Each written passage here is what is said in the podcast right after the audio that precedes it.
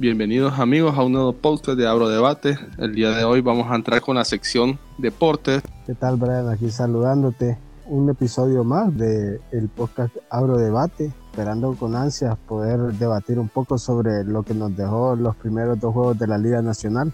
Así es Ariel. Vamos a comenzar comentando el primer partido que fue UPN Motagua pues el primer partido de UPN Motagua nos dejó la cantidad de cinco goles, un partido abierto.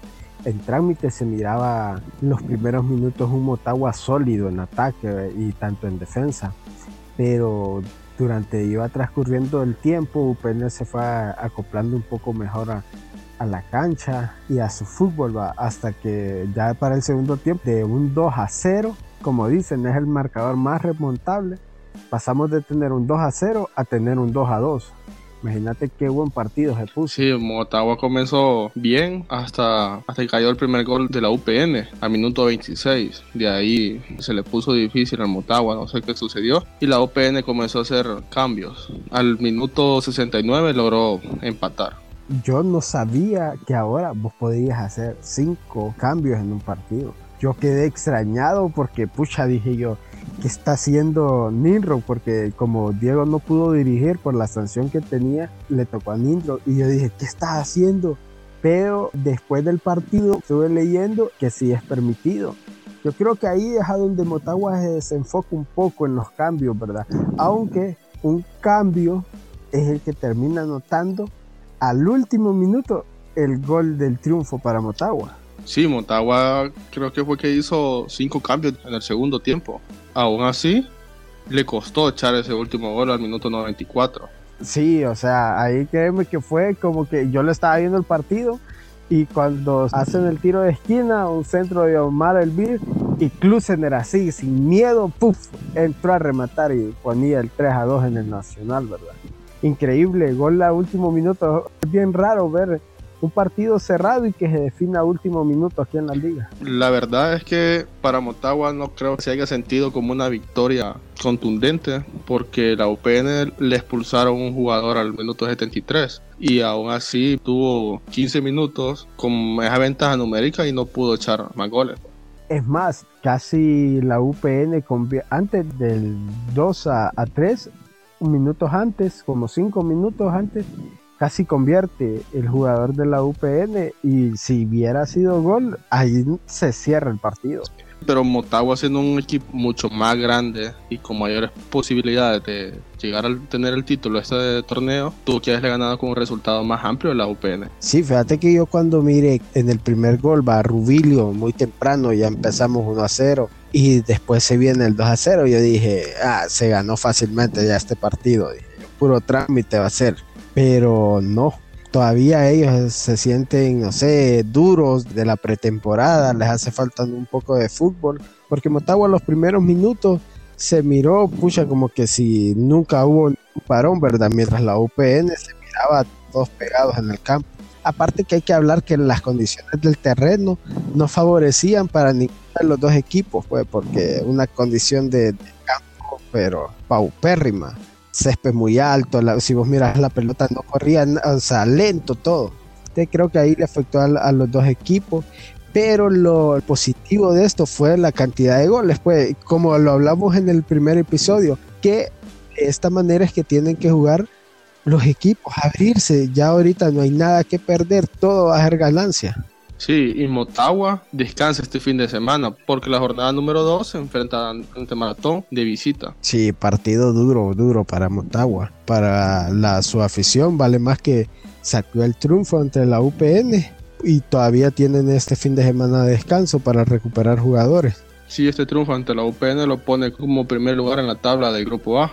Sí, aparte que, que un partido perdido, Motagua queda líder del grupo B de la zona centro-sur con tres puntos, ¿verdad? Y un gol eh, a favor.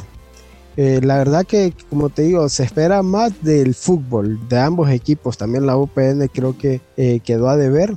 Y Motagua igual, pues nos tiene acostumbrado a un buen fútbol. Pero no sé, lo sentí, como te digo, los jugadores todavía que no están sueltos. Pero posiblemente durante vayan los partidos, se vienen partidos muy pesados. Aparte que ya empezaron a dar convocatoria de la selección, va a haber microciclo entonces va a haber más trabajo para ciertos jugadores del Motagua, igual para un jugador de la, de la UPN que fue convocado, pero yo creo que adelante estos dos equipos nos van a dar mucho de qué hablar, Brian. Ahora hablemos del segundo partido, Real España Olimpia. Pues fíjate que, mira, honestamente, yo te lo digo, yo estaba ansioso por ver, quería ver al Olimpia de España. Normalmente son unos partidazos, siempre, en lo que cabe al nivel de nuestra liga. Pero ese día yo me aburrí, Brian, casi me duermo. ¿Te aburriste a pesar de que para Real España fue un gran partido? Yo miré a uno de los jugadores de los extranjeros que festejó el partido porque demuestra que tiene buena calidad física. Mira, esperaba más de ambos equipos, pues futbolísticamente, si vos miras los primeros minutos, se miraba una Olimpia bien solvente, eh, abriendo las canchas, la rotación de Chirinos, Arboleda yendo por el balón, peleando cada jugada, o sea, se miraba un poco más sólido el Olimpia. Igual en defensa, si prácticamente, aunque el España salió con Ángel Tejeda y con Ronnie, no tenía profundidad en ataques, así despliegues cuando Joe Benavides agarraba el balón, ¿verdad? Pero el Olimpia prácticamente estuvo jugando tranquilo, pero tenía una desventaja que está muy sólido la España en defensa, pues. Y el problema que tiene el Olimpia es que los centros de ellos hacia Arboleda son muy centrales, o sea, no, no es como que ganas la banda y lo tiras de los costados, donde Arboleda te digo que sería máximo goleador ya a tiempos con ese fútbol. Pero a pesar de eso, el España mostró una, una buena condición física. Es más, terminó atacando con un hombre menos más que el Olimpia.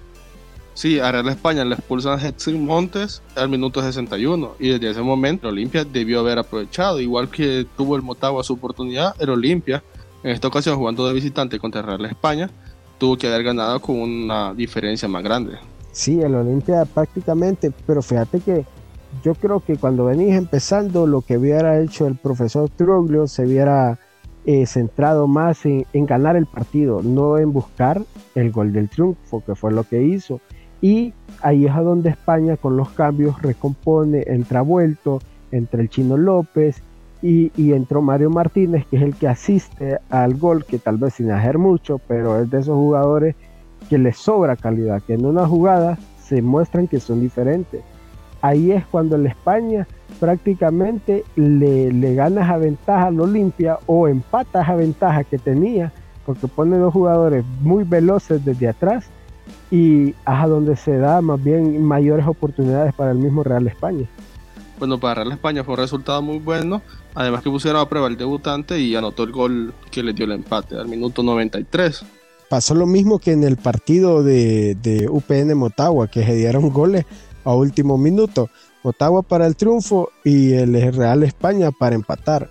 Es un partido de esos que desgasta bastante. Ya por lo menos el España y Olimpia salen de ese compromiso. Y hay que ver que para mí termina, aunque prácticamente tenía el partido ganado, pero para mí quien pierde es el España porque estaba de local. Ahora hay que ver el España cuando venga a visitar aquí al Olimpia. Totalmente de acuerdo con vos. El España estaba jugando en casa y tenía todas las condiciones para haber ganado y no lo pudo hacer. El Olimpia pues iba por, por este resultado, que un empate es muy bueno para el Olimpia de, de visitante. Fíjate que yo me quedé bien asombrado del plantelazo que tiene el Olimpia. O sea, ya, yo ya sabía del plantel que tiene el Olimpia, ya sabía su nuevo fichaje.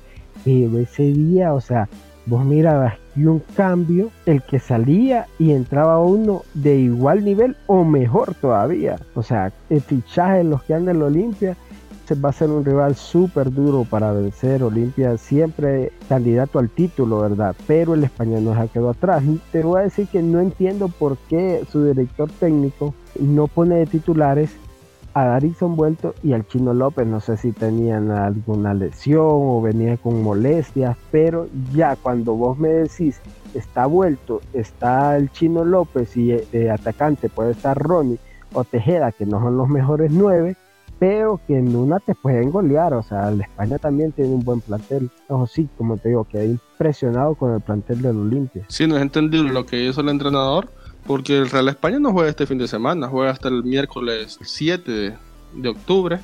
contra el Platense y su siguiente partido es contra el Honduras Progreso, que son partidos relativamente fáciles para un equipo de la talla Real España. Exacto, ya le vienen dos compromisos accesibles, pero sí, no sé, en realidad, fíjate que yo quedé impresionado cuando miro esos dos cambios y digo, hey, ¿por qué los tenía afuera? Dije yo, si estos dos muchachos son pucha, de lo mejor que tiene el plantel, igual Mario Martínez, que entró de recambio y bueno, gracias a Dios le funcionó, gracias a Dios para los aficionados del español le funcionó su, el cambio, ya que es el que asiste en el gol. Aquí el ganador totalmente de este partido es el Olimpia, por obtener su punto de visita. Y el España pierde, aunque ganó un punto, pero se podría decir que pierde. Sí, por lo complicado que después es venir a Tegucigalpa. Pero yo creo que el máximo ganador ahorita es el, el, Motagua, que va en primer lugar. Ahora hay que ver la siguiente jornada a ver si se mantiene. Sí, ellos se vuelven a encontrar hasta la fecha número 6 que es el 21 de octubre. Entonces tienen tiempo ambos para analizar este partido porque el Olimpia juega de local. Sí, la verdad que, como te digo, eh, sorprendido por ambos, ambos encuentros. Me esperaba más de, de, Motagua y en este caso esperaba más de España y del Olimpia. Pero igual creo que ya nos, nos tira un pronóstico de cómo podría estar el torneo. Y de los siguientes partidos, Ariel, ¿cuál te parece más interesante? Fíjate que yo personalmente quiero ver al maratón y quiero ver al vida. Quiero, el maratón tiene también un buen plantel. O sea, y aparte que el profe Vargas siempre es ese que psicológicamente mentaliza a sus jugadores a que salgan a ganar, que vayan con garra, si hay que pelear, hay que pelear, si, si tienes que rajar a un jugador al último minuto, lo, lo manda que lo raje. Entonces hay que ver cómo se desenvuelve Maratón. Igual el Honduras Progreso, que ha tenido sus dos, dos o tres buenos fichajes, a ver qué le pueden aportar al equipo.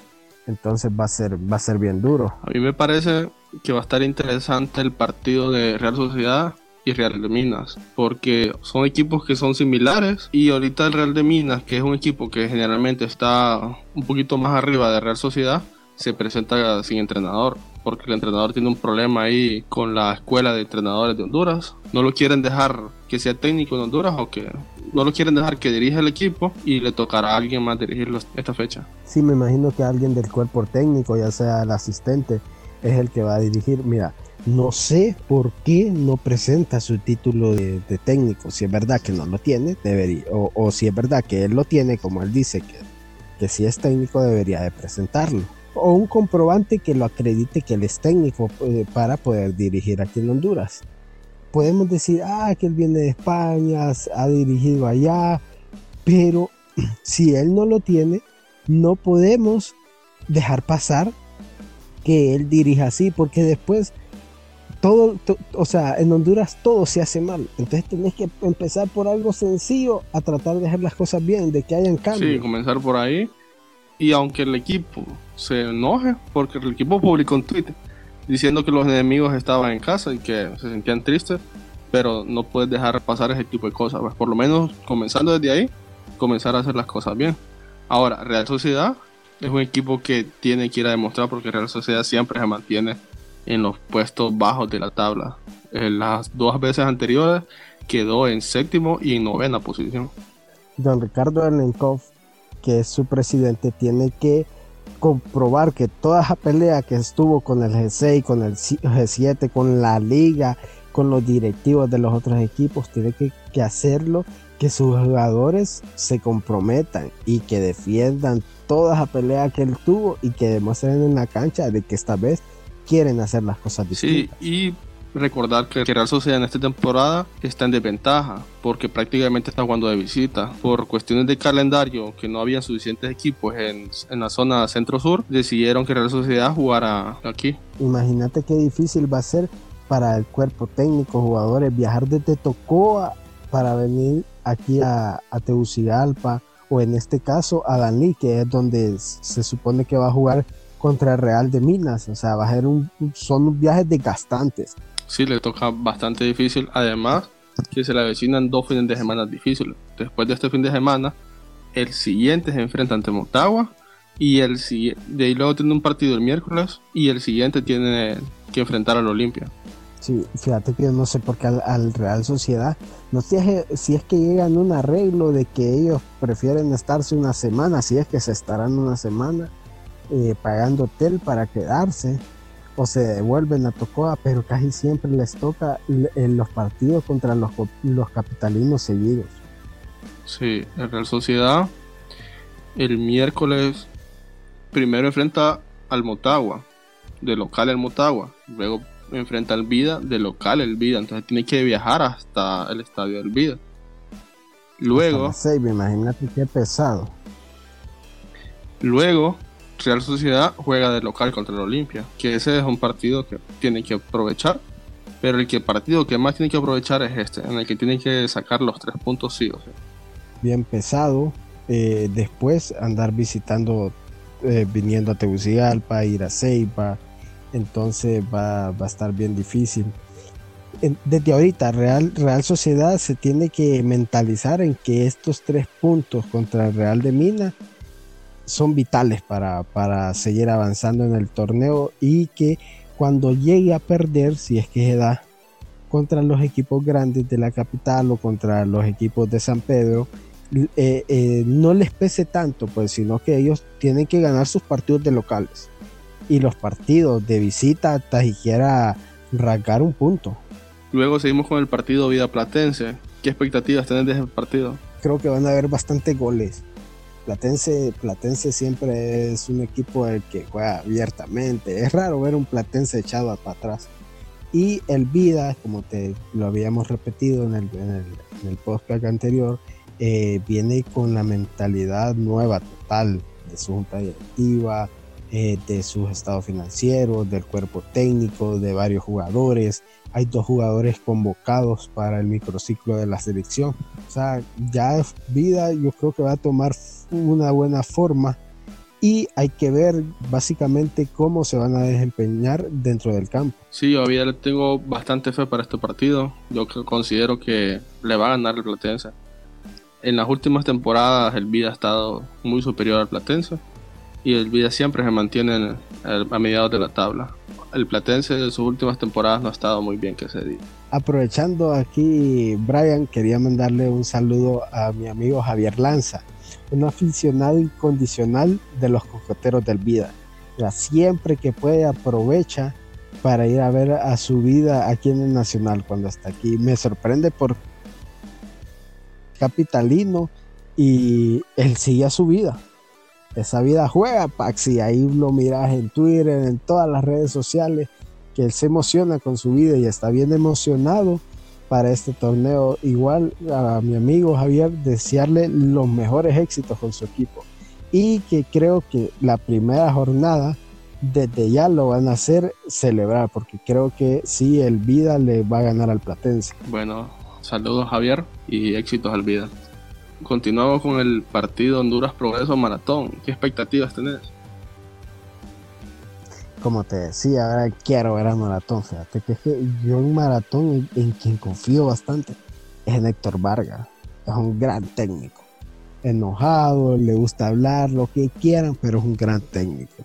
Y aparte que el, el Maratón, bueno, fue de los primeros equipos en fichar hizo grandes contrataciones, es más, tiene eh, contratado delantero centro al hijo de Martín Palermo, entonces tal vez no sea matador igual a su padre, pero algo debe tener, o tal vez es que, eh, porque decían, va, que no, que, no es igual al papá, que, que aquí allá, que es cohete quemado, pues el jugador está joven y muchas veces no se te da, en varios países no se te da, pero llega una oportunidad y ahí es donde reventas. Sí, la verdad que yo confío bastante en el maratón. Y este partido, para mí el maratón lo tiene que ganar sí o sí. Porque se le dan todas las condiciones. Prácticamente el maratón juega de local. Para mí, como te dije en los anteriores podcasts, el maratón se postula para ser campeón de este torneo. Y por eso creo que va a comenzar ganando este partido, solventemente. Mira, lo que creo que va a ser difícil va a ser la cancha de progreso, porque últimamente no tiene mantenimiento y si ni, ni la del Nacional tuvo, no sé cómo estará la, ni me quiero imaginar cómo estará la de la del Honduras Progreso. Ojalá podamos tener un gran partido.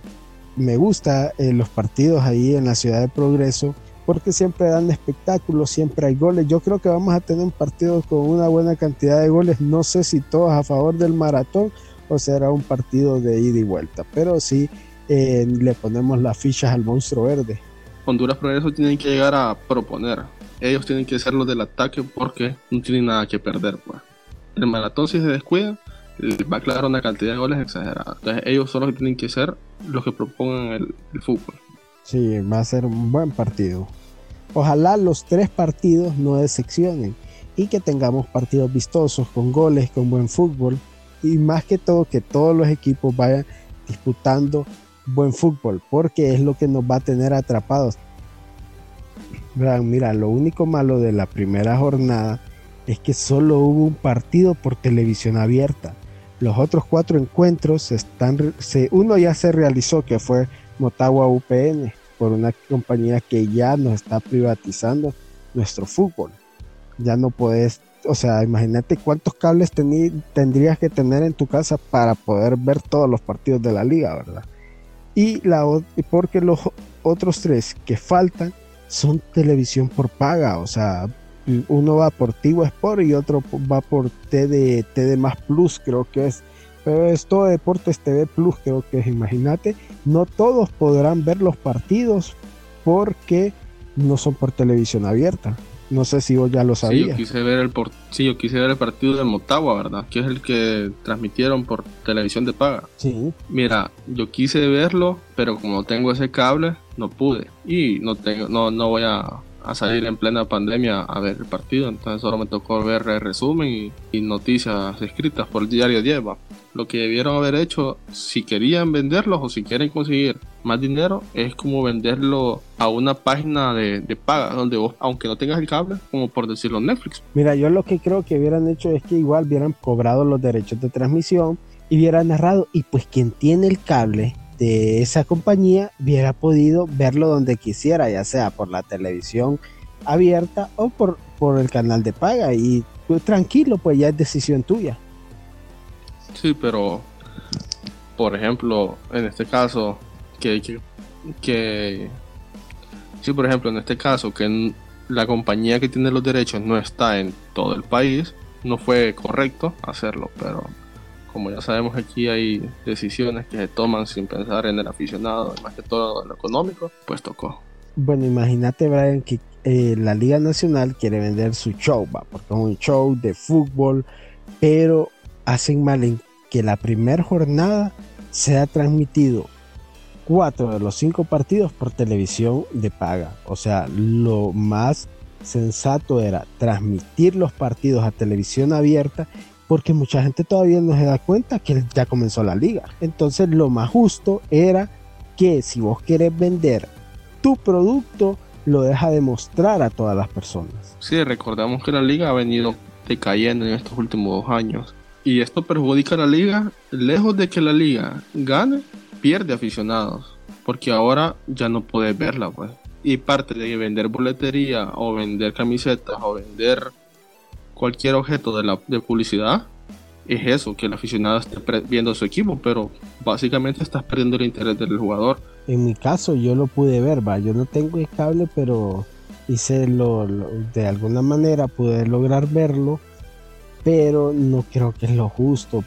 Tenemos seis meses sin liga, tenemos lo de la pandemia que no nos permite ir al estadio. Ah, y ahora con los derechos de transmisión vendidos a las compañías de cable, que no todo el mundo tiene los canales en, sus cables, no puede ver los partidos.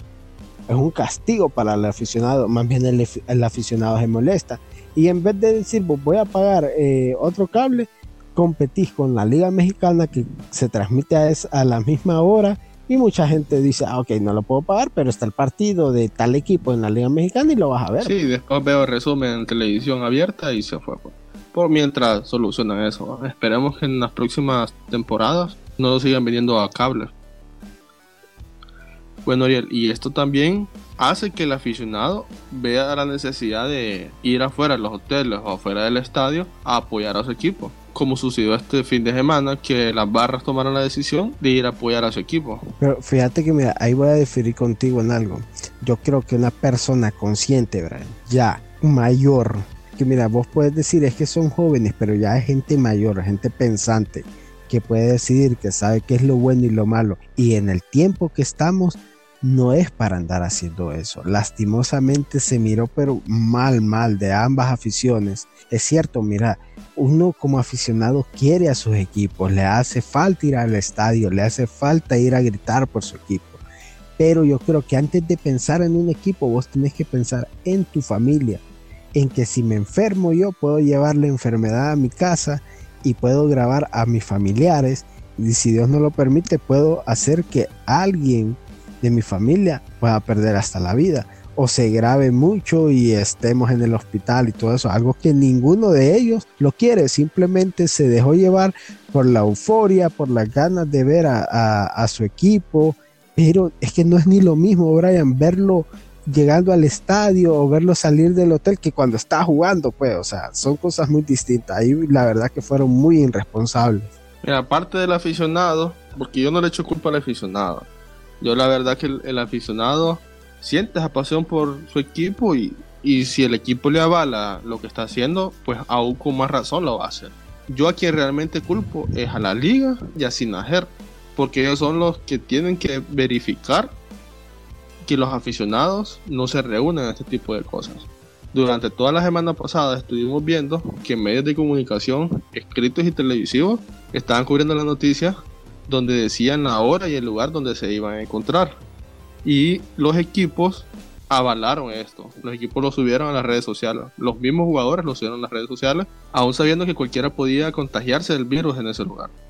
Sí, la verdad que yo creo que ahí le faltó un poco de inteligencia a las redes sociales de estos equipos y ellos hubieran promovido un video o mensajes de los jugadores diciéndole a, sus hinchas que se cuiden, que se quedaran en casa, que ellos entienden que los apoyan y buscar otra manera. Si hubiera podido o si quisiera, las cuentas oficiales de estos equipos hubieran hecho una campaña donde vos podías mandar tu video expresándote sobre tu equipo, apoyándolo y todo lo que vos querrás y lo hubieran pasado por redes. No que avalaron que ellos salieran a la calle pudiendo contagiarse y o sea, quedan mal, mira, la institución queda siempre mal porque dicen los aficionados del equipo. Entonces, sea como sea, te venden una, una mala imagen.